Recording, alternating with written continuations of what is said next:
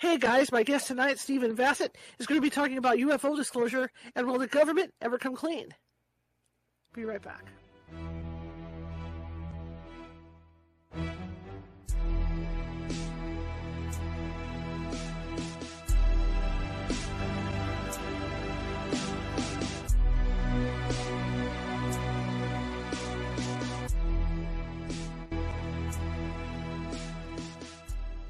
Grab your popcorn and snacks. Find a comfy spot, take a seat or lie down, and let me transport you to a place of fantasy, ghost stories, ancient legends, odd creatures, alien encounters, and other magical topics.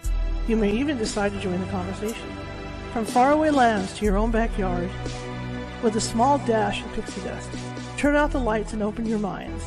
The journey is about to begin. Hey guys, welcome to the show. My name is Charlotte. I'm going to be your host for the next hour. I'm also the owner of the California Haunts Paranormal Investigation Team based out of Sacramento, California. We are 45 strong up and down the state, which means if you do have a paranormal problem or you think you have one, we can help you out. It might take us a while, a bit to get to you, but we will get to you. Um, you know, uh, in that case, I'm getting lost already. In that case, we do have psychics and mediums on staff who can help you via phone call. And in, in most cases, if it is paranormal, they can calm things down a bit before we get out there you know until we get out there. But we but we will get out there. Like I say, California is a big state, and eh, it might take you know it might take us a couple days. Anyway, if you're watching from Facebook, and a lot of you are tonight, uh, please be sure to follow if you haven't done so already. Uh, we're always looking for followers, and uh, be sure to you know be sure to send me a thumbs up, a happy face, one of those happy hearts, because uh, the more you guys do that, the more you participate in the chat room, the higher up in what we call the FYP computer system for Facebook takes us, and that means they distribute us out to more people. If you're at home watching this with other people in the house, and maybe you think they might be interested in the show, tell them to come on over and keep an eye on and, and take a look at the show. Um, same thing with YouTube. YouTube works the same way. If you haven't uh, subscribed yet, please be sure to subscribe. We're looking to fill ourselves up with subscribers, to hit that magic 1,000 mark of subscribers. And the same thing, if, if you like what you hear, leave us a thumbs up, a happy face, you know, you know, and all that good stuff. And also, you know, Twitch works the same way, TikTok works the same way. It's, it's all about getting those likes. It's all about getting those likes. Geez, the internet's really unstable tonight, so I'm going to let you guys know if it does go down. I will be back on my cell phone. Well, here we go. Stephen is here, and we're going to shift back in. And let's bring him in. And what we're going to be talking about today is UFO disclosure. And it's going to, it's going to be an interesting talk because I have personal feelings about it in that the I don't think the United States is going to a tell us everything that that's been going on, and b I think if they do, they're going to candy coat it to a point where people don't panic because I think it's the thing where they think everybody's going to panic. But the main question that everybody has on, the main question I have, is are they actually going to tell us anything at all? Because there's a lot of embargoes going on on information. I mean, we can't be the only ones, you know, when we're walking outside with our dogs and our, and our spouses, we can't be the only ones who see things in the skies. Okay, you know, like like like the recent military pilots and all that. That's what I mean. Everybody's seeing this stuff. There has to be something to it. So my guest tonight, um, Stephen Bassett, he's going to talk about that, and he has a lot of really cool information about this. And I think you guys are going to find this fascinating tonight. So let me bring him in.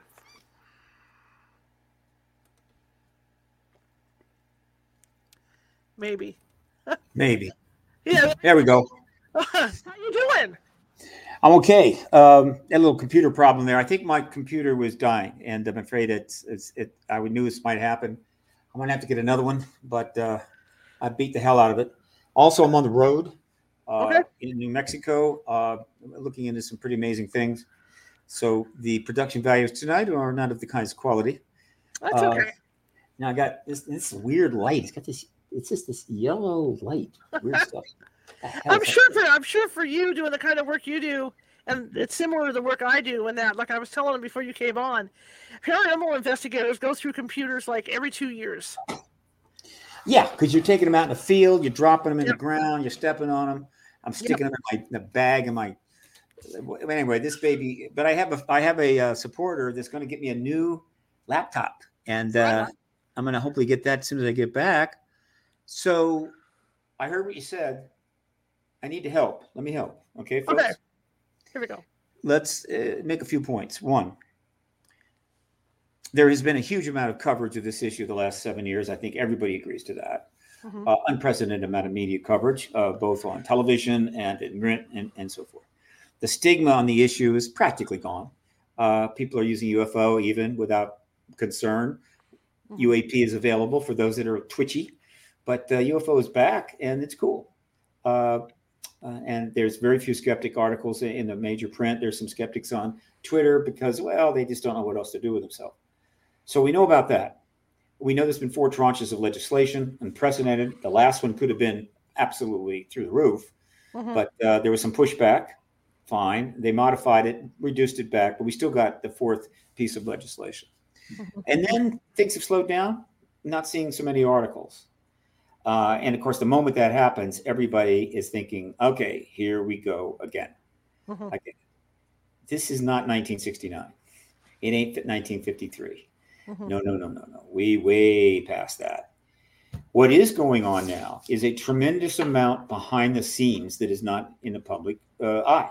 All right? mm-hmm. Which is, you know, I get it. And so if you're not seeing anything, you get a little delusional, again, disillusioned.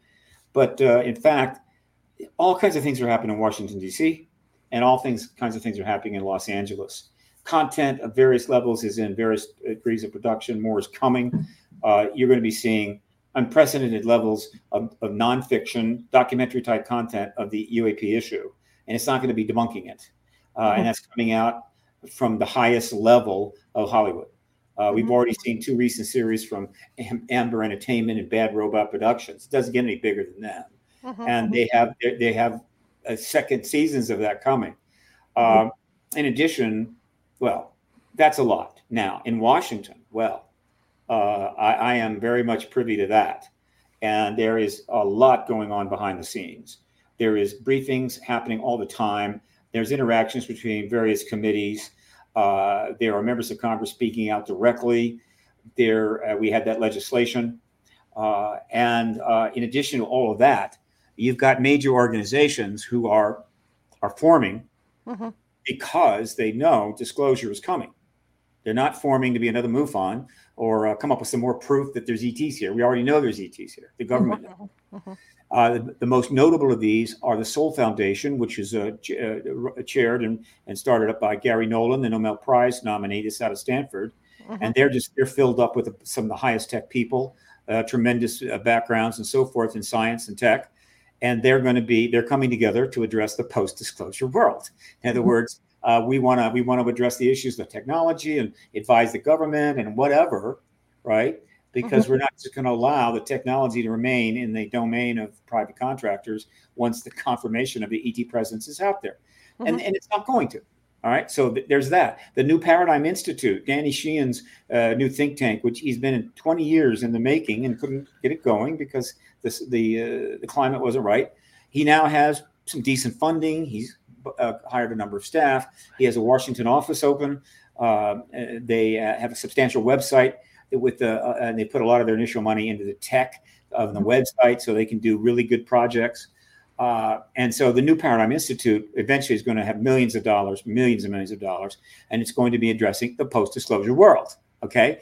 Uh, meanwhile, MUFON is, is is is aggressively pursuing the issue on the Hill. It has a lobbying firm that it's paying a lot of money to. Uh, there's docs in the works. MUFON TV is thriving. That's happening. Uh, and there are other lobbyists that are doing their thing. Uh, SCU, scientific, um, oh God, SCU is the oh boy, uh, forgive me, but it's SCU, pretty big important operation. Uh, that is that is developing, and there are other organizations coming together because it's game time. Mm-hmm. Uh, so, all I can say, folks, is that past is not prologue. Mm-hmm. Uh, we're going to get disclosure. We should get it early this year because it would be very awkward and difficult, uh, very awkward uh, in a lot of ways to not to hold it later this year as the mm-hmm. election is closer. Uh, there's also some very unpleasant things going on in the world. We need we need to make a move like this in order to shift the focus uh, and uh, and develop some new way of thinking, worldview change, paradigm shift change, all that. So early this year, there is no reason we can't have a hearing in front of the Senate Intel Committee. Mark mm-hmm. Warner can call it anytime he wants to. Nobody can stop it. Not the Pope, not the uh, the, uh, the Supreme Court, not the White House, not uh, other members of Congress. He is the chair of that committee. He can call a hearing. The witnesses are ready to testify under oath. It's all set. They just mm-hmm. have to pull the trigger. Mm-hmm. And I'm doing what I can. Danny's doing what he can, and there's others that are continuing to make the make the case to get this done. So it could happen at any moment. Mm-hmm. When we get disclosure, this may shock you, but this, the, the disclosure of the ET presence will be the turning point in which we start to uh, uh, enter into an era of truth telling. Okay. Now, some people will say, uh, uh, I beg your pardon, uh, governments have lost their moral authority. Mm-hmm. They lie all the time. We don't trust them anymore. Uh, they're dangerous, whatever. And so, why on earth would it would you expect that to happen? Mm-hmm. And it's not complicated. Talking about the democracies now, not not the authoritarian states. Okay. Most of these governments are filled with good people. They they want to do good work. They want to help the their, their, their help their country, and they don't like to lie. Mm-hmm. Unfortunately, there's a lot of dysfunction in lying going on, and it usually is around national security stuff, war, and what have you. People have figured this out. They know they're lying, and it's very very destructive confirming the extraterrestrial presence, ending the biggest lie, I think, in human history, that is basically 77 years old this year, will be a huge turn in the right direction. Mm-hmm. And so they're going to confirm the ET presence, and they're going to quickly understand that, particularly once they get a great deal of appreciation and recognition for doing this, and everybody's quite pleased about it. And then we enter the post disclosure world era in which now everybody wants to know everything about this issue as soon as possible. And the government is going to tell us what it can, when it can, all right, in an orderly, responsible way. I never expected anything else. Mm-hmm. And when they do that, when we go to the post disclosure world and the press is cramming into every one of the briefing rooms and every uh, appropriate uh, institution in, in, in, in, in DC, and in other countries as well, because the the control, I mean the um, the uh, uh, formal uh, acknowledgement of ET presence will go worldwide within a week or less, meaning every head of state that matters is going to confirm it. Whether or not they bring evidence out doesn't matter. There's plenty of that. So they're going to discover that they they're, they're going to want to tell us what what what we want to know, and they want to do it in an orderly way the bill that was recently submitted that was not passed as as as it was written had the incomplete dis, uh, disclosure platform in it, the, uh, the, disclosure plan called UAP disclosure plan, a controlled disclosure plan, which is the whole thing, right? Everything, okay, uh, transparent in the open, exactly how it was going to be done. It would start right away and then unfold over uh, multiple years, okay, but eventually everything would come out. It was all there. It also included eminent domain on the ET tech, which was more than the defense contractors could handle. And so they put in a big pushback and they got the bill reduced down to a basic bill and eliminated most of the powers. But of course, everybody saw it happen, mm-hmm. right? Everybody knew it was going on. And so Chuck Schumer says we want eminent domain over that ET tech the Grusch said we had which confirms that we have ET Tech. And then the defense contractor said, no, we don't, we, we don't want you to have eminent domain. Uh, we want to keep that tech to ourselves, which confirms we have e- ET Tech. There's right. already anybody in Washington that hasn't confirmed we have ET Tech. So that's where things are. So once we get into that era, the questions are going to come hard and fast.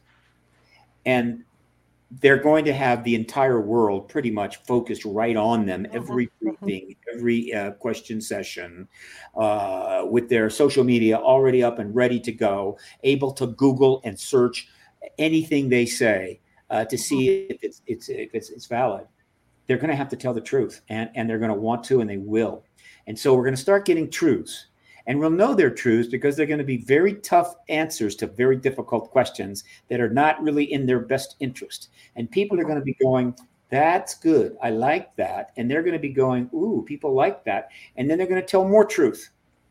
And the odd person will try to pull a fast one and he'll get ground up by the social media in a couple of hours and go, ooh, that was a mistake. And thus begins what I call the great era of truth telling. Now, will it be happening in China? Or Russia? No, probably not. It'll come a little bit later, but eventually it'll catch up with it.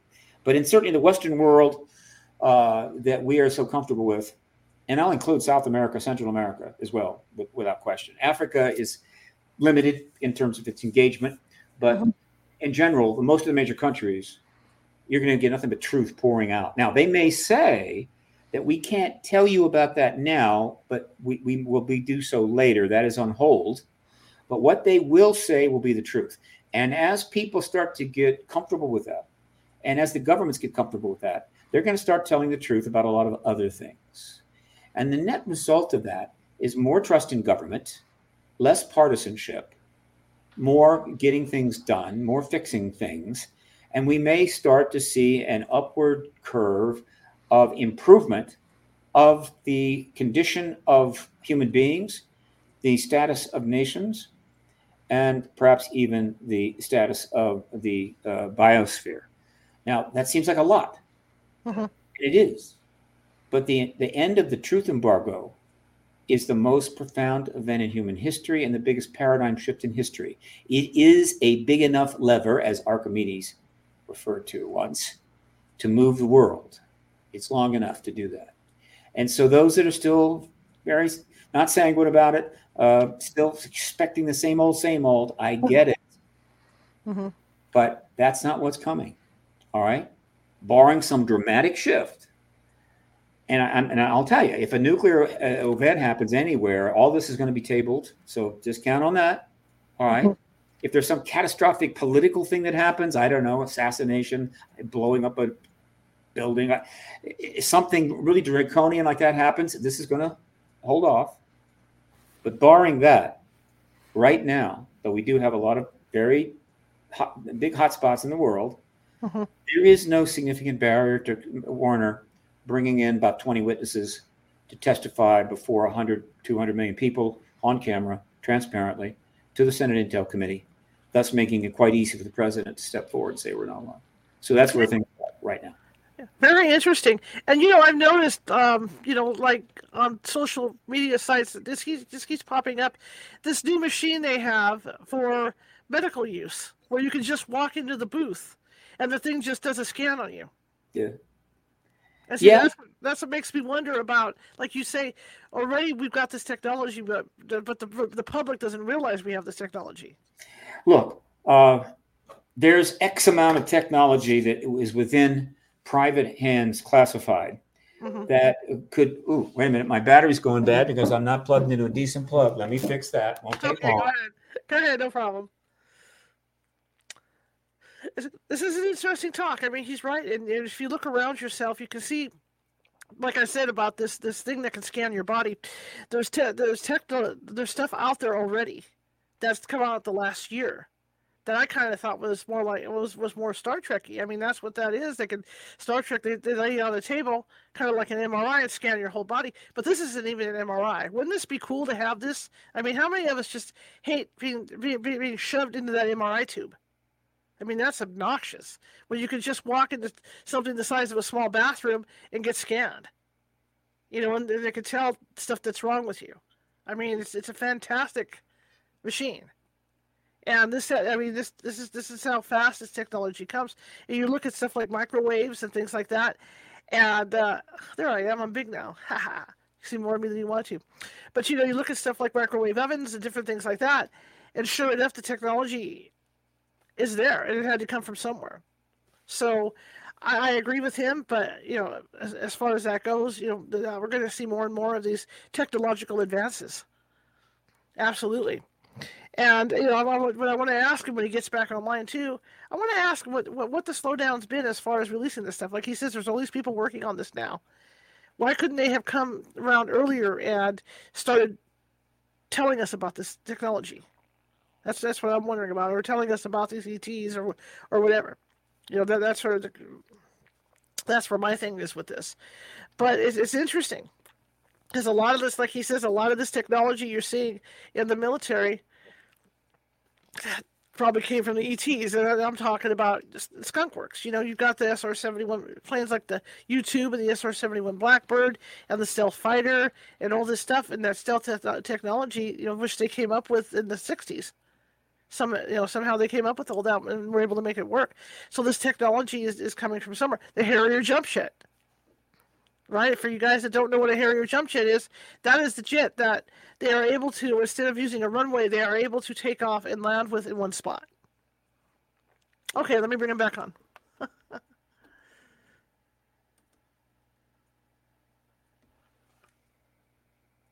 okay, he's still muted. Camera's not on yet. Yellow light.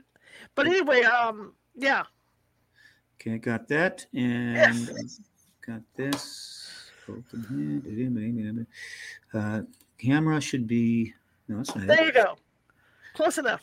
Well, no, now I get a camera. I get the camera. Where's the camera? Why can't I get the camera? Uh, should be right here. You have a lovely photo. It's all good. Yeah. What's uh? Where's my uh? Where's my uh? It should it should be right here. What's what's the problem? I'm on the show. The camera's working. I have this. Okay. Um. Uh. All right. Let Let me. Let me go here. Let me. Uh. See. Oh, start cam. There it is. There we go. Okay. You're yellow. Well, that's uh, that's so far so whatever. Close enough for government work. All right, let us continue. I was I'm, just mentioning, you know, yeah. all this disclosure stuff, like like you're talking about coming out. Yeah. What's taking so long for it to, to to get to this point? That's like asking why did it take 75, 85 years to get the Civil Rights Act? Why did it take 50 years to uh, to finally convince the British to leave India? Mm-hmm. Uh, major change, activist change, uh, is not easy. Okay. And uh, you've got the government that is uh, uh, basically uh, saying that we don't want to do this. It's in our interest. The government has the power, and so you have to you have to convince the government to do something it doesn't want to do. Mm-hmm. I get that. All right, and so it's it's not easy. And so it has taken 77 years to get to a point where the U.S. government uh, or any government mm-hmm. was willing to confirm to us the extraterrestrial presence. Mm-hmm. It is that uh, simple. All right? um, uh, okay. Again, I don't know what's happened here. I, I my camera's just stopped working, and I have no idea why. Um, now the the truth embargo was was maintained uh, for national security reasons and then eventually it was maintained because they were too embarrassed to end it. Uh-huh. Uh, and so it has had a very long lifetime 77 years. Uh-huh, uh-huh. But uh, uh, ultimately, it's broken down. It's broken down because of all the research that was done, the witnesses that have come forward, the documentaries that were produced, books written. Uh, and then it really started getting hammered when you had the development of the internet in, in the late 90s, followed by social media, 2003, 2006 and then followed by the podcast revolution uh, and more social media, including TikTok and so forth. And so you have billions of people able to communicate at will, spread mm-hmm. information at will, even misinformation. And so the idea that you could now continue to keep secret a phenomena that everybody's seeing every day somewhere in the world was, of course, ridiculous. Uh-huh. And so eventually the, the, the, government, to one degree or another, realized that they, they had to uh, finally make a move. And that move the final move started on October 11th of 2017, when 10 people, formerly from the military intelligence complex, came forward and uh, said, "We are we're going to set up an organization. We're going to be doing research. We're going to be creating content, uh, and so forth." Uh, and that was pretty notable because of the people's background and resumes. And then Several of those people delivered extraordinary information to the New York Times, and thus the New York Times articles of December 16, 17 were published with the Tic Tacs and the gun camera footage and the ATIP uh, program, OSAP program, the read and the funding and everything else. And that was the trigger mm-hmm. that basically set off the final act of this play, mm-hmm. which is now about seven years in. It, it, it, it took longer than expected because our politics kind of went off the rails uh, and it became difficult to do much of anything. Uh, mm-hmm. Uh, but now we are again closing in. So it's that's what it took. Uh, clearly, World War. I mean, all the wars that have happened since World War II: Korean War, Iraq War, uh, Vietnam War. Uh, wars in the Middle East, Afghanistan, Libya, all these wars have made it very difficult to get national security reform. Mm-hmm. Plenty that's needed, but what we wanted was just to end the truth embargo, which is a form of reform. Uh, all of those wars didn't help. Uh, obviously, the continued nuclear standoff, the nuclear uh, uh, Cold War, which is still going on, that didn't help. And so we made it much harder than it needed to be. And hopefully, we haven't waited too long. Absolutely. And when you talk about the technology that the military is already using, what what, what do you suspect it is? Because while you were off off camera, I actually mentioned like the SR seventy one Blackbird, you know that all that stealth technology that they mm-hmm. came up with in the sixties. Could that be part of the technology that that, that that they have gotten? Well, we don't know. We do not know what, if any, technology has emerged from the legacy programs dealing with crash vehicles. Uh, and, and, if any has come out, they're not going to tell us anyway, right? You know what I'm saying? Right, right. Not going right. to tell us. But it's possible that some things have come out. Okay, great. Okay, but oh, I had it almost, and then it went away again. Come on, come on. Oh, uh, exit full screen. All right, no. Oh, there no, you no. are. Right on. Okay, let's do this. Well, I had my camera back on, and uh, then it didn't come up. Hang on, I'm bringing the camera up. My camera is back on. If you yep. want to uh, turn it on on your end. Yes, I see you. Here we go. Okay. Okay, so okay. Uh, they they've had to make decisions about that tech, and and and all we know is they've had 77 years and multiple vehicles to study. Uh, it, it, there's rumors they got some an intact. I think his battery just went down. It's going to be one of those days. It really is. Murphy's Law. So, okay. So let me click him off and try and bring him back up here. Hang on a second. Let's just do this. Okay, let me try again. Yep, he's left. He's, he's disappeared. This is just one of those shows. A lot of technology came from the Roswell. I agree with that. They were able to pull a lot of technology off that crash landing at Roswell. Off that. Well, I don't know if it's my internet or it's his internet. It's probably his computer because his battery was running out. So, okay, we'll just continue. We will plow on regardless. But uh, yeah, I agree with you with that. A, a, lot of technology came from Roswell, and you know, there's that alleged. Uh, there we go. Huh? He's off. He'll be back. That's him. There's that alleged uh, agreement that they made with Eisenhower as well. You know, and uh, I mean, there's people that don't think he made. There's people out there. In fact, the gentleman we're going to have on tomorrow night uh, talks about him not about that agreement not even existing you know that there wasn't a pact made but I, I, I, believe there was an agreement made, and that's how that's how we advanced so quickly. Because you know, it seemed like we were in the 1950s. We had certain stuff going on, but we weren't really, you know, that technological advanced, even though it seemed like it for the times. But then there was a big surge. You had that big surge from the 1950s on, and all of a sudden you had microwaves and and you know our cell phones came into play, and you know and and the MRI machines and all this stuff came into play and that's when I believed that there was that surge. We, we, yeah, oh, okay. Wait for him to come back in. you know, we had that surge of technology that came up, and that's that's when I believe, you know, that that that supposed that alleged meeting with Eisenhower came into play. You know, that agree, that that whatever agreement they made to to bring that into technology. Let me bring him back in. Okay, can you hear me? Yeah, it's a Murphy's Law kind of night. Good, good, good. All right, we're back. I'm, I, I heard you. Yeah. Look, uh, here's the deal. Um, okay. We, we have had no other choice but to speculate ourselves to death for these last 77 years, right? Mm-hmm. The government's classified everything, they've right. got it well secured, uh, they've got uh, deep, deep uh, underground bases, massive classification, USAP programs. And so right. we, we've just speculated, and there's all these rumors out there about we have this and we have that. Uh, Corso kind of stirred the pot when he he, he uh, put out his book with uh, Bill Birnes the day after Roswell, in which he talked about some tech being delivered to the foreign tech desk, uh, and with the idea of seeding it into uh, some of our companies to give them a little advantage. All right? mm-hmm. I'm just I think that probably some of that was done. Remember, this is well back, right? And right. because he didn't go into detail, and we don't have the records of how that went, we have no idea to what extent our technological mm-hmm. curves were, were uh, made steeper by this. Mm-hmm. But I, I, you know, I, I, don't think it was as much as we thought.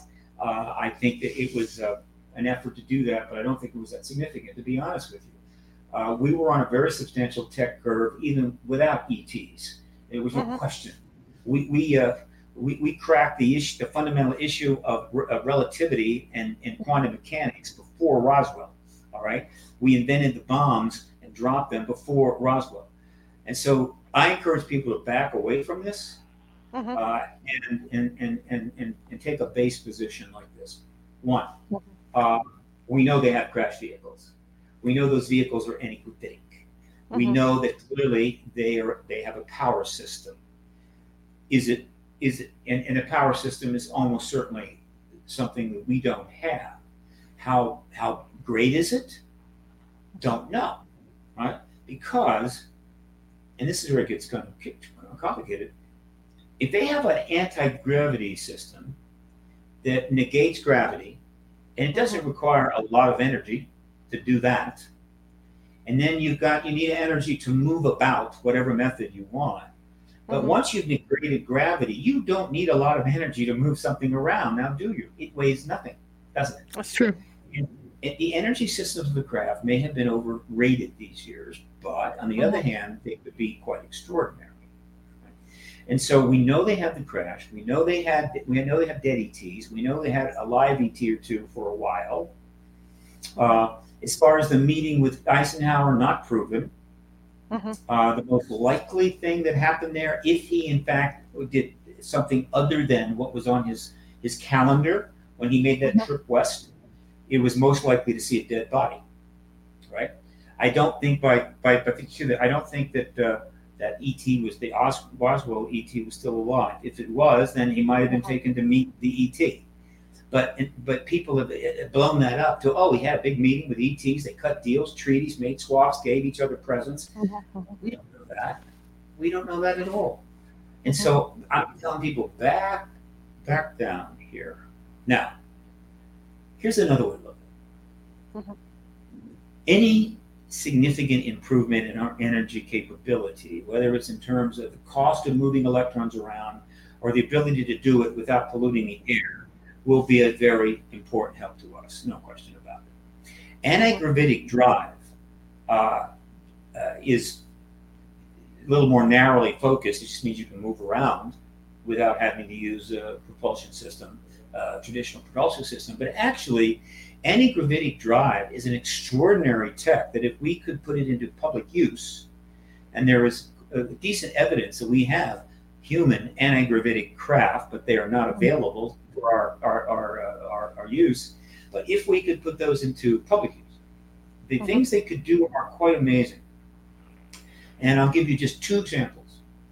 And by say amazing, they would have enormous impact on our problems, the current problems we're dealing with. Okay. And let's take one the global warming weather change issue is driving us nuts. One, because it's happening.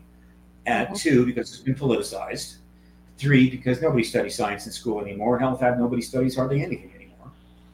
Uh, and so um, the the situation regarding the weather has been corrupted, and we're not mm-hmm. we're not addressing it. Uh, and if we did address it properly, we would probably find out that there's nothing we can do about it. Now, mm-hmm. this is not this is this is considered apostasy, but I'm just I'm going to make a simple statement here that for millions, hundreds of millions of years, we have had large cycle weather changes and short cycle weather changes. Period. Mm-hmm. We've had them, right? With, mm-hmm. and, and there were no humans. All right. And when we go through a real cold period, the ice the ice uh, uh, glaciers come uh, all the way down past Washington D.C. into North Carolina, right? And that's true mm-hmm. all the way around the world and from from the bottom, meaning that uh, uh, any civilization would be toast, okay? And there mm-hmm. wasn't anything to be done. And then as things warm up, they start to retreat. And then you have a lot of water, you have a lot of melt up there on those glaciers. And at some point, it gets to the point, and an ice dam will break and trillions of gallons of water would come pouring down from Canada, racing across the United States, pulling up boulders and literally scouring out huge canyons. Okay, mm-hmm. I mean that that is the way it happens. All right, and then when we get a warm period, okay, uh, greater portions of the planet are underwater, right? Uh, the weather changes dramatically with that much heat and that much water. You're, you're talking about hurricanes category seven, massive mm-hmm. rainstorms, things like that. Any civilization going through one of those is toast. Okay. And so mm-hmm. we are in a short term cycle that is essentially a warming trend. And we think we can stop it by recycling our cans and, and plastic. No, it, right. it's, it's, it, it's, a, it's, it's, it's, it's, it's a joke. I mean, it's, it's a good, it's a good thought. Uh, right. It eliminates a little pollution in more of a local sense. It creates some jobs, it creates some economy. But the idea that it is significantly addressing the global warming issue, no, not at all. It's it's it's mm-hmm. you know, in that sense worthless. All right? mm-hmm. uh, and you know, we're putting catalytic converters on cars and things like that, and we're doing our best to try to get emissions down while the population moves from two billion to four billion to six billion to eight billion on its way to ten billion. And so we have no chance using our current tech to prevent all of the consequences of global warming that the environmentalists are say are coming, but think that somehow we can avoid, no matter how much money we spend, which is which is irritating because some people understand this and they realize you're going to spend all this money, but you're not going to get any results. We let's just use that money to enjoy our life while everything warms up. Okay. Mm-hmm. However, and this is so cool what if we had antigravitic tech, and we may have had, we may have had antigravitic tech for some decades, mm-hmm. but let's say that tomorrow we have antigravitic tech, and we're able to put the antigravitic craft into orbit in our airspace as well as into our near space. Here's what we could do that we cannot do now. Absolutely cannot do it now. You build huge panels, right, of the finest mm-hmm. materials, light but strong uh, they have the ability to be manipulated. Right? Huge panels. They don't have to be huge, huge, but they're huge. And now using your anti-gravitic craft, you very economically and quickly start taking these panels up into orbit. And then you start to assemble them and assemble them, assemble them, assemble them in what is called a sun synchronous orbit. Now, what is that? That is something that is orbiting the Earth in such a way that as the Earth moves around the sun in that elliptical orbit, that thing that you're, you're, you, have synchronized is always between the sun and the earth. Right? It's a little trickier than having a, a, a, a synchronous orbit on, around the earth where something is parked over a particular spot. That's pretty easy because mm-hmm. the earth is but mm-hmm. our orbit is and so now you've got a couple thousand of these panels, whatever the hell, up there, and they are assembled and they are manipulatable. And here's what you do if the planet is getting too warm, you manipulate these panels so that they reflect a certain percentage of the sun's energy back away from the Earth and thus cools the planet down. It's that simple. Nice. And if we go into a cold phase before the glaciers get down to New York, you take the panels and you then manipulate them so that they are now orchestrated to reflect additional uh, energy on the Earth like we do with mm-hmm. sunscreen at the beach, okay, or sun shields rather, sun shields. Right. Anti-gravitic drive would allow us to truly and inexpensively temperature control the planet to avoid those kind of dramatic shifts, barring something profound. Like if we have a super volcano go off, it's going to mm-hmm. put up a massive blanket of, of, uh, of, of sun blocking material and uh, that's going to be, a, but it's going to be a somewhat short-term problem, and we can get some benefit from that that sun synchronous array. Mm-hmm. This is not. This is simple, right? But without without right. anti-gravitic drive, you can't do it. Okay. So if they had anti-gravitic drive for 50 years, that's 50 years we could have been putting those damn panels up there and not driving ourselves crazy, spending zillions of dollars to somehow, you know, buy carbon tax or whatever the hell we're doing. Mm-hmm. Not now, again, so there's that. Now, mm-hmm. here's the other thing that I love. All right. Because we rely on nuclear power, and we also have to make lots of material for our fine nuclear weapons, the Earth is loaded with nuclear waste, and there's nothing we can do about it. Right. Try nothing.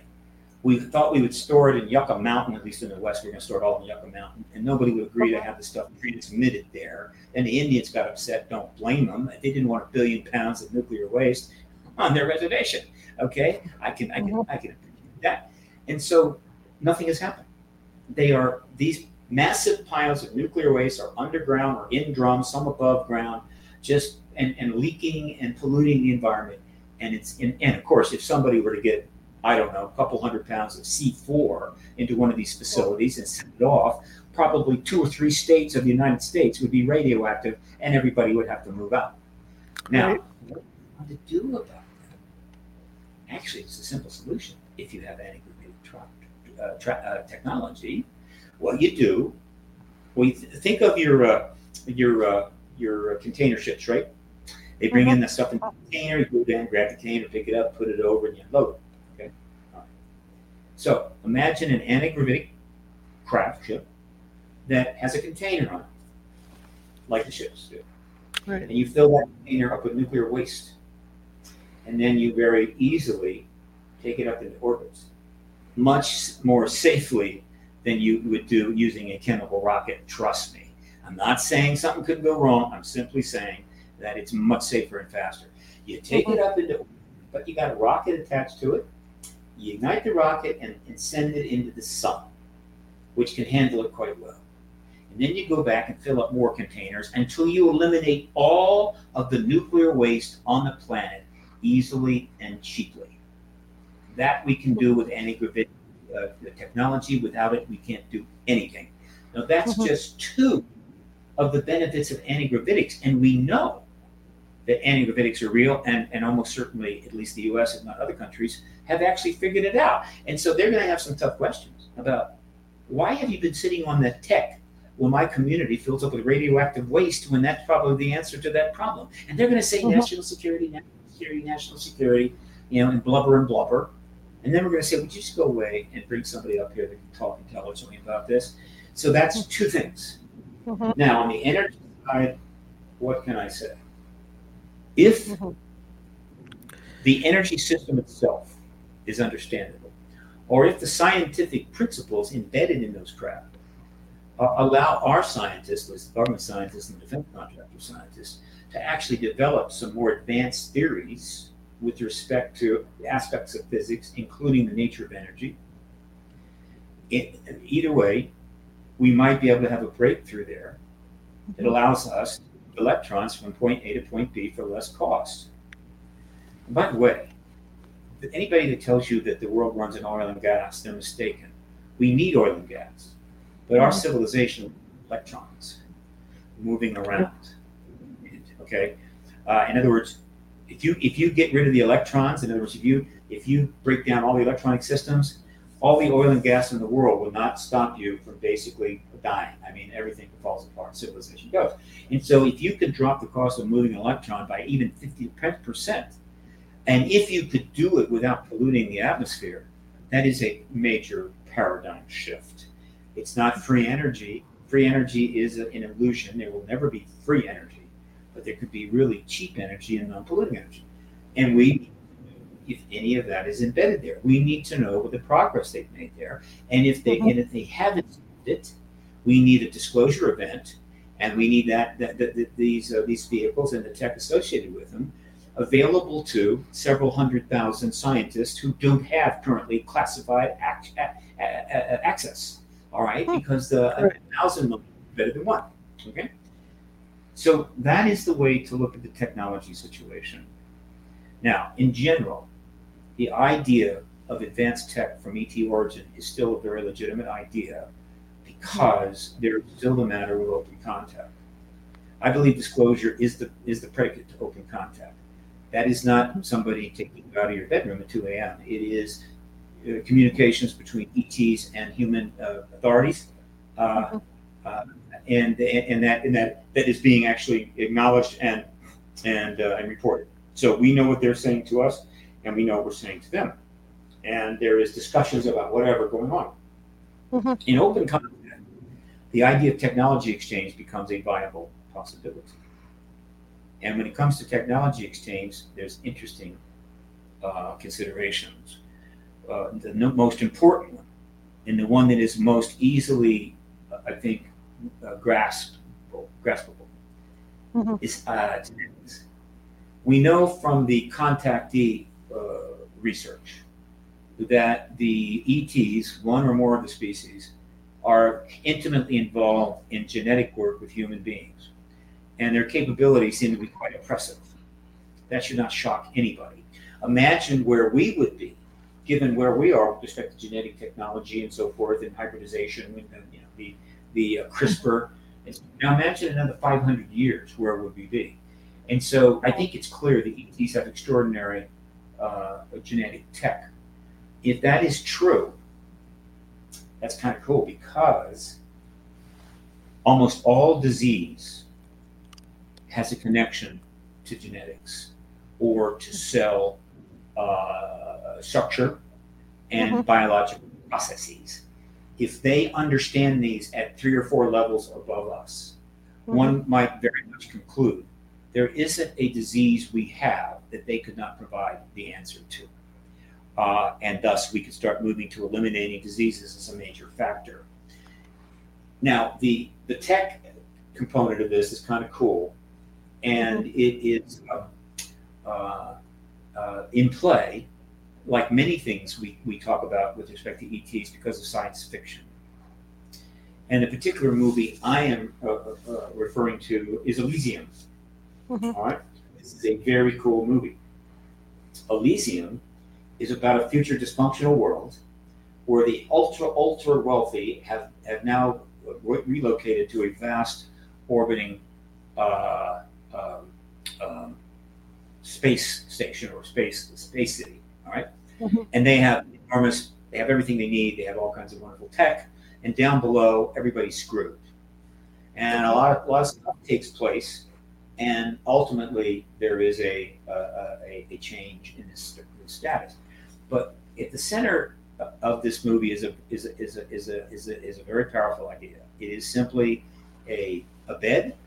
You see these things in movies all the time. They turn up in various ways. We actually mm-hmm. have things sort of like this, but this is a bed, advanced tech. You put somebody in it. It diagnoses whatever is wrong with them, and it fixes right there.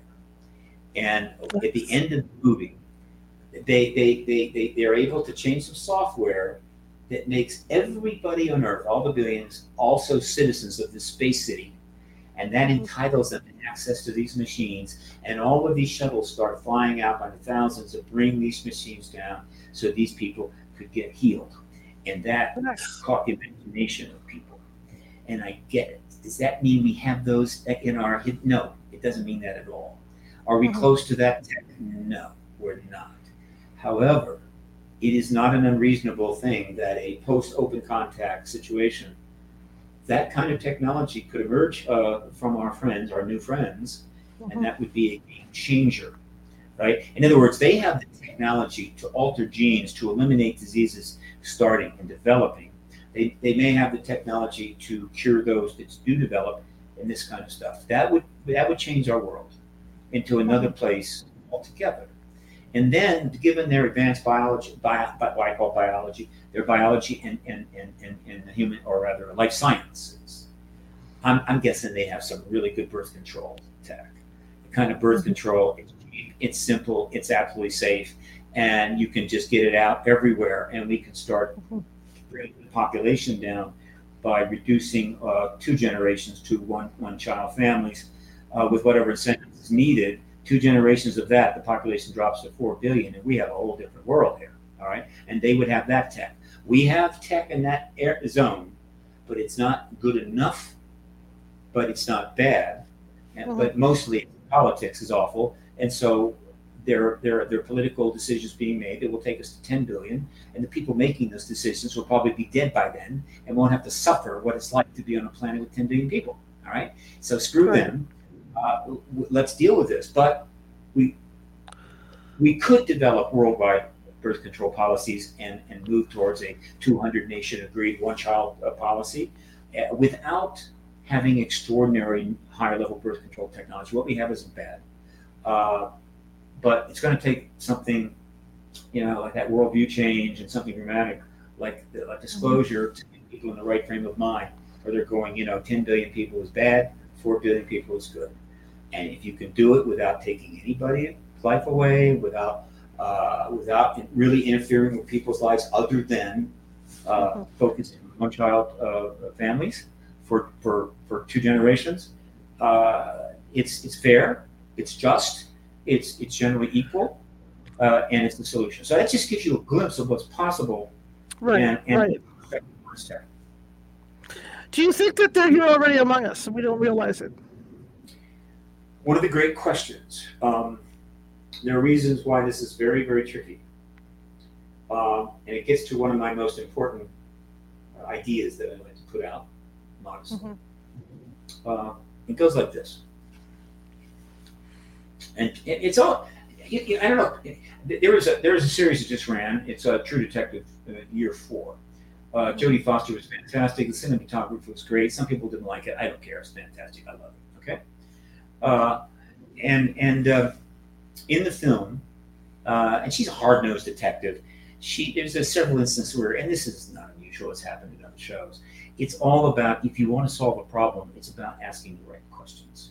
If you don't ask the right questions, you don't you don't know. And so the kid would ask her a question, wrong question, ask it, ask no. And so this is true in all things, really. What are the right questions?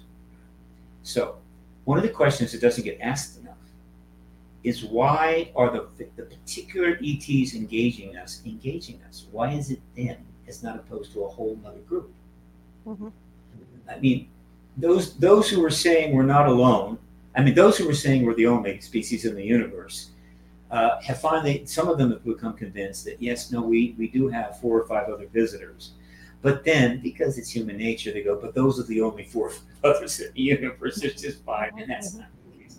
In our galaxy, there are thousands upon tens of thousands of uh, various civilizations, many, many of which are starfaring. So, uh, what, so, so with all those possibilities, why this group?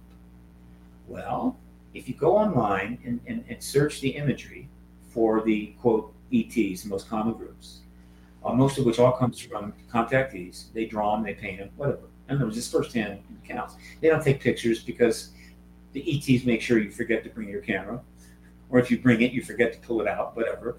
But they can paint them from their memory. And when you look, here's what you see reptilians. Why are they called reptilians? Because they look like reptiles. And why do they look like reptiles? Because they look like the reptiles on our planet, current and past. So, if that is the case, I would assert the reason for that is these reptilians, sentient reptilians, spacefaring, actually contain human origin uh, DNA from reptilian species. Okay? In other words, they're genetically connected to the planet. It may go back 10,000 years, 8,000, 200, doesn't matter. They're genetically connected to the planet. Uh-huh. And another, the, the mantis, all right, insectoids the mantis. Why do they call them that? Because they look like an insect. Well, why do they look like an insect? Because we have insects that look like them. I would suggest that the reason they look like that is that they are a sentient insectoid entity that has insect DNA that came from our planet sometime in the past. Okay? All right, let's continue. Uh-huh. Then you've got the Nordics, or the Pleiadians, whatever the hell you want to call them. But basically, they're just very attractive, very human looking. In fact, by, basically, you cannot tell that they are non human. Right now, you might if you did an autopsy, but you can't tell.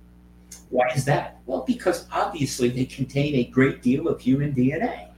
Okay? Obviously. This is common sense. Okay? Mm-hmm. But then you get to the grays. Okay. Well, the grays don't look human. They got two arms, two legs, two eyes, a nose, sort of, and a head. But other than that, they don't look human at all. And so, hmm, doesn't seem to be a genetic connection there. Except the evidence seems to point to the fact that the hybrid program that's underway involves the grays, possibly all three types. They're, they come three types of small, medium, large.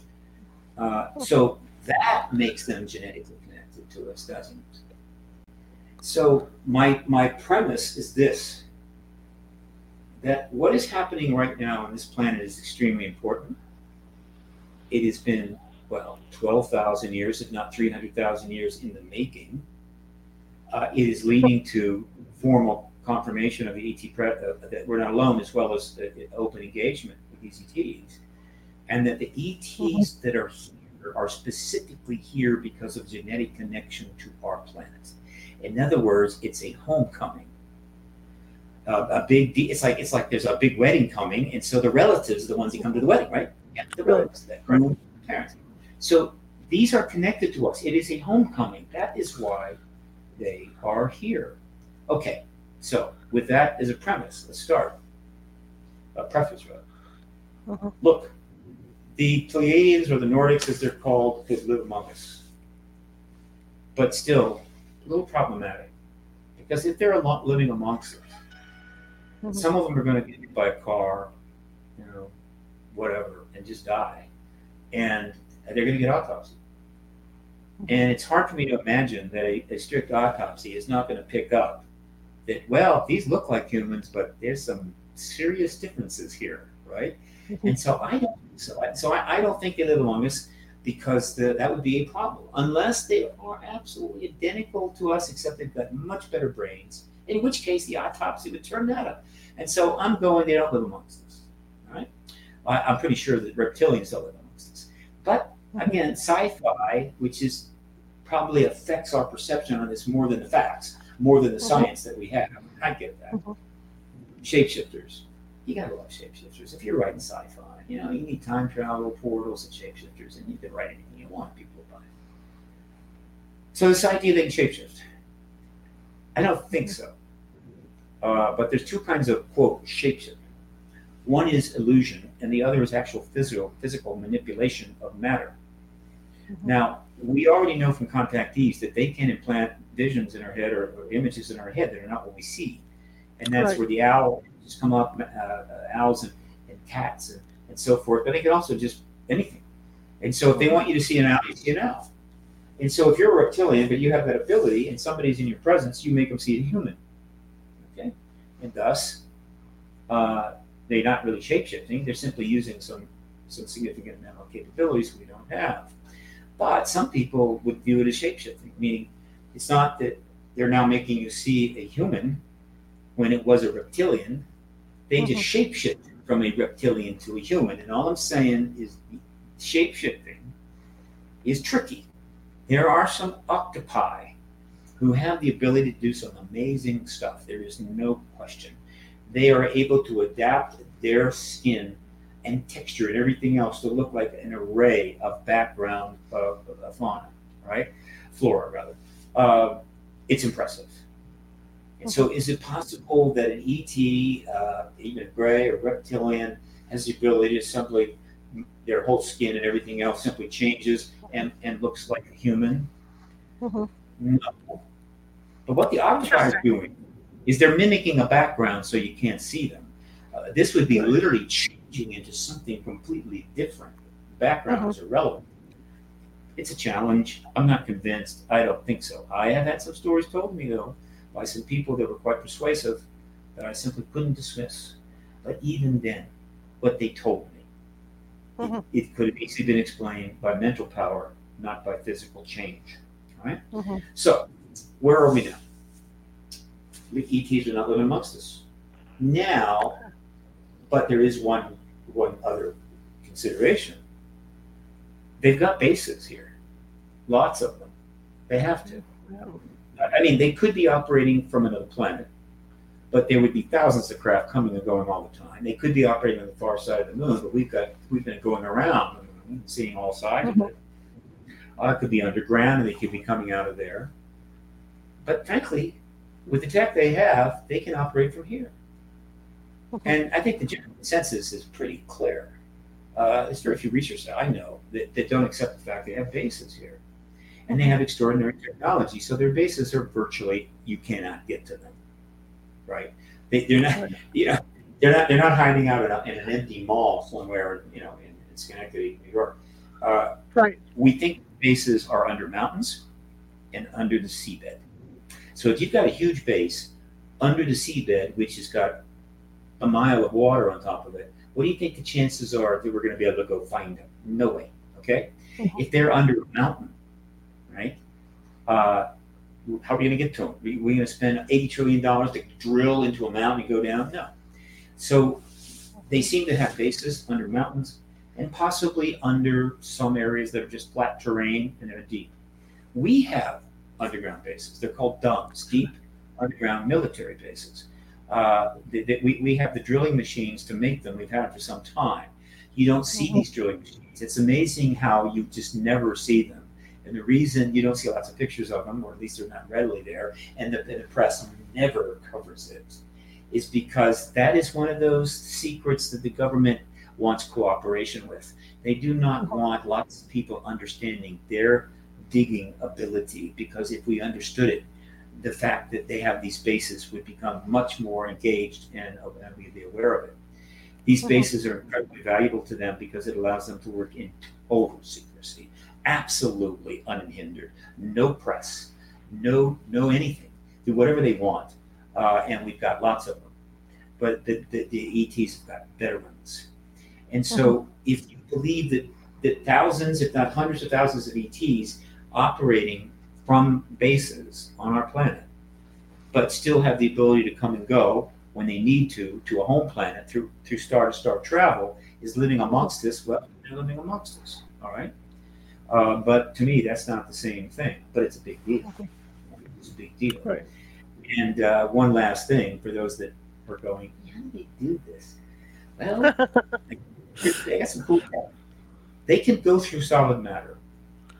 Uh, the ETs can walk through your bedroom wall, which definitely gets people's attention. And maybe the, the, the, the, fundamental basis for the whole concept of ghosts, right? Right. Ghosts have right. nothing but ETs walking through people's walls for thousands of years. Right and and so we know we've seen their ships go into mountains. They, they don't they don't they don't they just go in. They just go right in. Uh-huh. Okay, so they're literally going through the mountain. I assume all the way down into the base, and uh-huh. they don't disrupt the mountain. And people say, well, that seems like quite a trick. How can uh-huh. they possibly do? It? Well, we don't have that science. We don't have that tech. We don't have the equations for it. But we do know enough to know why it's probable and that is something that uh, is written about. You can find it. We are very enamored with all the solid stuff around us, right? We, we bump into it and we sit things on it, and it, it's probably critical to our lives. Uh-huh. And uh, we call it matter. It's actually 99.9% nothing. Uh-huh. Okay? There's really not hardly anything there. Why? All of that structure is not matter, it is the field that the matter creates that creates the it connects the, these little particles together that creates a field that you cannot push against. Mm-hmm. If you had the ability to turn off the fields of all matter in a particular sector, so the electrons had no charge, the neutrons had no charge, or I mean neutrons obviously have neutrons, protons have no charge, and so forth. Literally, the magnetic electric fields in an area, that stuff would just to the ground, you walk right through. Okay? and then you turn it back on and stuff will reassemble itself. This is a little crude, but that's an idea. And if you can do it with a wall in somebody's bedroom, you can do it to a mountain. And so they're coming in a mountain, they simply turn those fields off, they go right through empty space, and then they turn back on. I think that's how they go through that. And when you can do that, boy, you can go anywhere you want and do all kinds of mm-hmm. things. You're not going to be bothered by anybody. And so you have that aspect uh, to explain why there are so many ETs around, but they're not down at the Starbucks. Right. And I and I right. make a point of this because one of the roles of an activist is to help make things go where they need to go and mm-hmm. try to eliminate unnecessary or invalid ideas that will hinder the process, create proper language, and so forth. And because of the huge amount of sci-fi that we consume, and that's wonderful. I mean, Mm-hmm. Most people know about extraterrestrials through, hundreds of sci-fi movies, very good movies. Okay, uh, because of that, a lot of our ideas are not coming from the research on the ET phenomena as we know it on this planet. It's coming from the sci-fi movies, right? And this gets to be, you know, a little bit tricky, right? And so, uh, and what, what, what is the? I'm, I'm trying to think of the issue I was going to address. Uh, uh, again, they can go through matter, which makes it extremely mm-hmm. easy to be where they want to be. Um, and uh, oh, oh, oh, oh, oh, it is. Sci-fi movies have come up with the idea of the multi-dimension. Mm-hmm. Uh, in the older movies, they weren't really called dimensions, but whoever get the idea. I mean, it's like something you know, hidden. It's like right, right there. And then eventually, dimensions came into play as a big deal. And of course, we've always talked about the three or four dimensions of our world space mm-hmm. and time, right? Uh, and so, okay. And so people said, okay, they're in a dimension right next to us. That's where they. And that's out there it's getting around. And it's not good. I don't like it. And I push back against it. Why? Because we do not have adequate evidence for that to confirm it. We do not have it. We've got some so dimensionality, so multiple dimensions that turn up in the mathematics of some of our physics, particularly string theory, mm-hmm. right? And there's a lot of uh, you know you do some pretty sophisticated thinking about the world. You can kind of project that as a possibility. And once you get into quantum mechanics, almost anything is possible, it seems. And so that's in play. But I don't think it holds up. And why is that important for the activism? Telling people they're not alone, telling people that there's other entities, intelligent coming from other star systems, hanging out with us and doing things, upset some people. You know, I was like, yeah, I'm, not, I'm not down with this. I don't like this. You know, uh-huh. why don't they just in their planet and leave us alone? And, and, and but they come down. They got you know stars and bases, and that's what it is. And some people are uncomfortable with that. A lot of people are not. But you tell people that, oh no, where they come from is that we live in a multidimensional universe. So when you sit down for Thanksgiving dinner, there's like 10 other civilizations having Thanksgiving dinner right next to you, but they're in a dimension you can't see them. However, the more advanced versions of these other dimensional beings are such that they can reach literally out of their dimension into your dimension and take all the dark meat from the platter and leave us with nothing but white meat for Thanksgiving. And that is scary stuff. You're basically telling people, yeah, the ETs are here, they're right next to you, but they're in another dimension. But don't don't get upset. Don't. Okay, no, that is not helping. That is make, making people more frightened about the reality of this unnecessarily because I just don't think it's true. And let's continue. Right? Science fiction has gave, given us time travel. Uh, time travel. Hey, it's simple. We know there is a past and a present and a future. We are smart enough to know that. We're sensing enough. It's a very legitimate concept, though it's not nearly as uh, uh, straightforward as people think. The whole issue of time is actually really brutal. And we, we really like to know what we know what time is, but uh, it's, it's not what we think. It's not so tough. It's tough. Uh, time uh, is actually change. Time is change. And uh, time, the, the time that we think of only exists because we are conscious and we can count, right? Mm-hmm. And so we, uh, uh, we, we, we, we uh, in our, uh, uh, we have developed the ability to find repetitive change. So a clock is repetitive or systematic change. It always moves one tick, right? Okay. Mm-hmm. Uh, and there's things in nature that are that are repetitive. In other words, they repeat the same thing and then repeat it again. And the, and quote the time between those two things is the same. So we find something like that, or we make one like a clock, and then something's changed. Something moves from point A to point B. And while it's doing that, we, we count the ticks. And we go, oh, that took 12 seconds. And so that's time. No. You take the humans out of it, take the clock away, take everything away, and all you've got is something moving from A to B. And nobody's counting how long it takes that, that whole idea doesn't even exist. And one of the things we know about the universe, it is constantly changing. There is nothing that is not changing. Everything is moving. Nothing is absolutely still. Everything is right. moving, changing, atoms and everything else. It is an endless changing thing that conscious people can measure. We call that time. Okay? And if we go four clicks forward, mm-hmm. uh, okay, we, we've gone four clicks from the present and now the new president is four clicks, and the other four, four clicks back is the past. This is an artifact of human existence now. It gets more interesting. What's next for you? what now? Um, what's next for you? What, what do you mean? What is this for you? No, well, what's next for you? What, are you oh, what's next for me? Okay, okay. Uh, I guess we're getting close to the end, aren't we? Yeah, running out of time. Uh, how about that? We're running out of time. That's cool anyway, time I don't think the time travel is possible, and it's even scarier than uh, than the, the, basic explanation. Uh, and so I invite people to not invest much in it. What's next for me is this: one, uh, Paradigm Research Group, which has been around for 28 years, is about to become an actual nonprofit uh, shortly uh, with a board of directors and a 501c3 status, and we will be uh, seeking uh, uh, tax-free donations so that Paradigm Research Group can really expand its activities because the post-disclosure world is coming. All right, that's about to happen.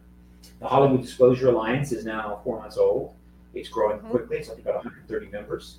It is a nonprofit networking entity to bring together content creators in the film industry and other entertainment industries and the UAP people to make it easier for them to get together, create content, and get it right.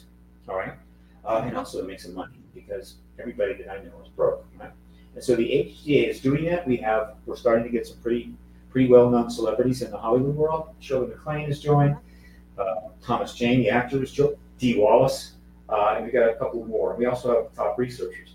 We we could add many many more UAP people, but we need to balance it with the film industry people. But as that grows, the other grows. We're looking to be at about 200 to 250 members in about three months, and also be a full ongoing uh, funded nonprofit. So that's happening. Uh, uh, the New Paradigm Institute is now fully formed. It's operational.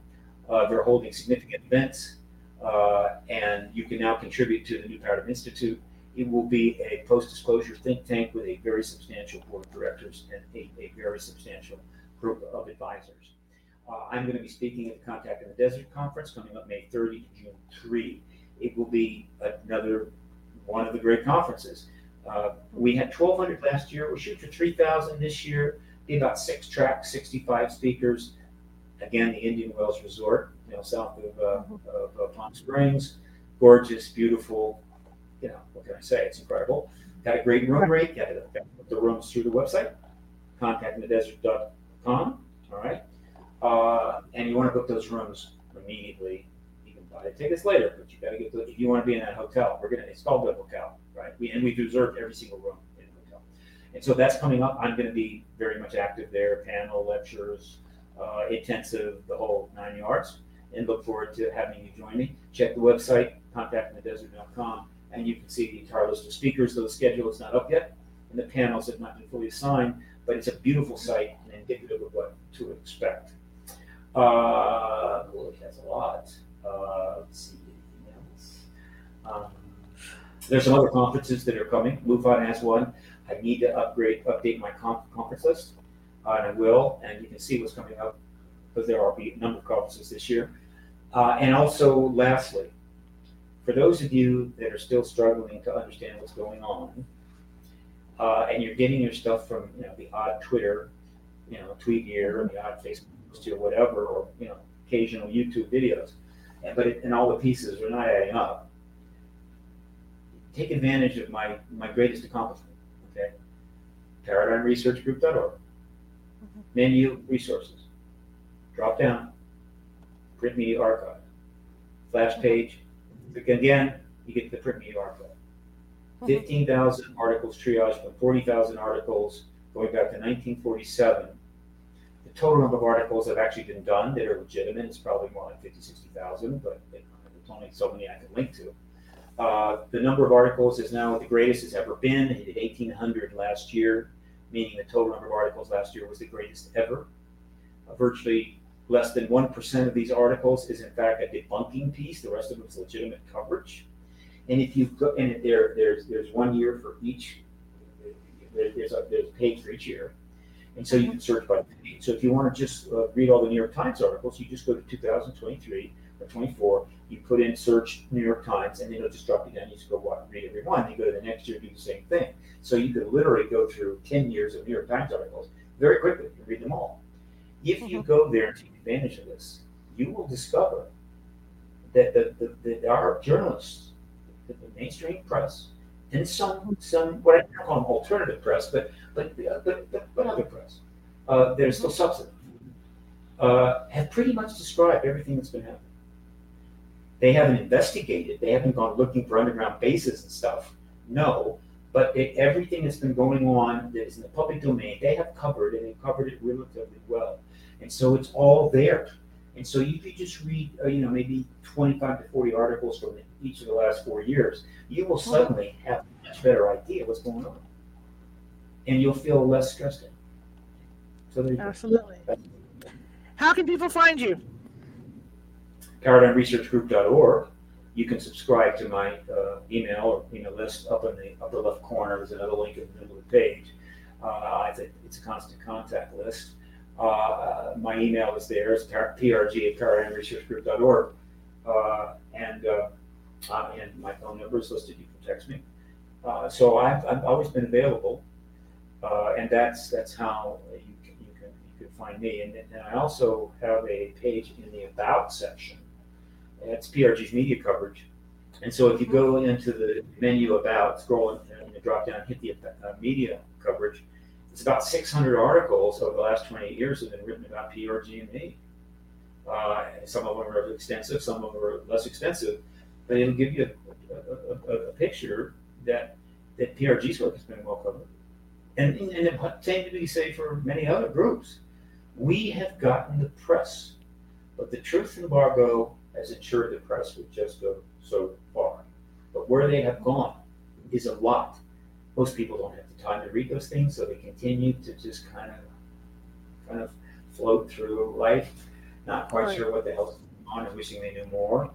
Uh, that's the government's fault. But there, there is a huge movement to now bring all of that to them, and they will soon know the truth about this issue. Fantastic. It's always fun to have you on. I learn so much every time I have you on. Thank you, dear. I appreciate it. Uh, I am a California boy, born there, and I now have a place there as well as DC. I've lived in many parts of California, and I know it's all haunted. And but they're good ghosts. They're they're good progressive ghosts, uh, Mhm, doing the right thing. That's that's what I think. That's what's cool. Well, thank you so much, Stephen. I appreciate it. And maybe we'll get you back on once all this stuff starts coming to light. Absolutely. There's plenty coming, and I'm happy to come and check. All right, sir. You have a great rest of your evening. Thank you, dear. Bye. All right, bye bye. Okay, uh, you know we always learn a lot when he's on. I love having him on. He's just he's, he's just full of information. I love it, love it, love it. Tomorrow we're gonna kind of stay in the same uh, vein of of of uh, disclosure. Uh, Glenn Steckling is going to be with us. He's going to be talking about uh, ETs and, and how they've been displayed by Hollywood, and we're also going to be talking about the possible contact with the the various presidents that that uh, the ETs may have had over the years. But anyway, I'm gonna bug out of here. I have to teach a class, so I will be here tomorrow at 6:30 p.m. Pacific, usual time. Also, to remind you guys, check out the California Haunts Paranormal Investigation Team meetup. I am going to be teaching a psychic development class on March 9th. And so, if you guys are, are- are correct, sorry, March 10th. So, if you guys are interested in uh, learning about uh, your psychic abilities, check it out. Okay, check it out. Sign up, and we'll do it. I have nine spots open for that class, so check it out. All right, I'll see you guys tomorrow at 6:30 p.m. Pacific with Glenn Steckling. Have a great evening.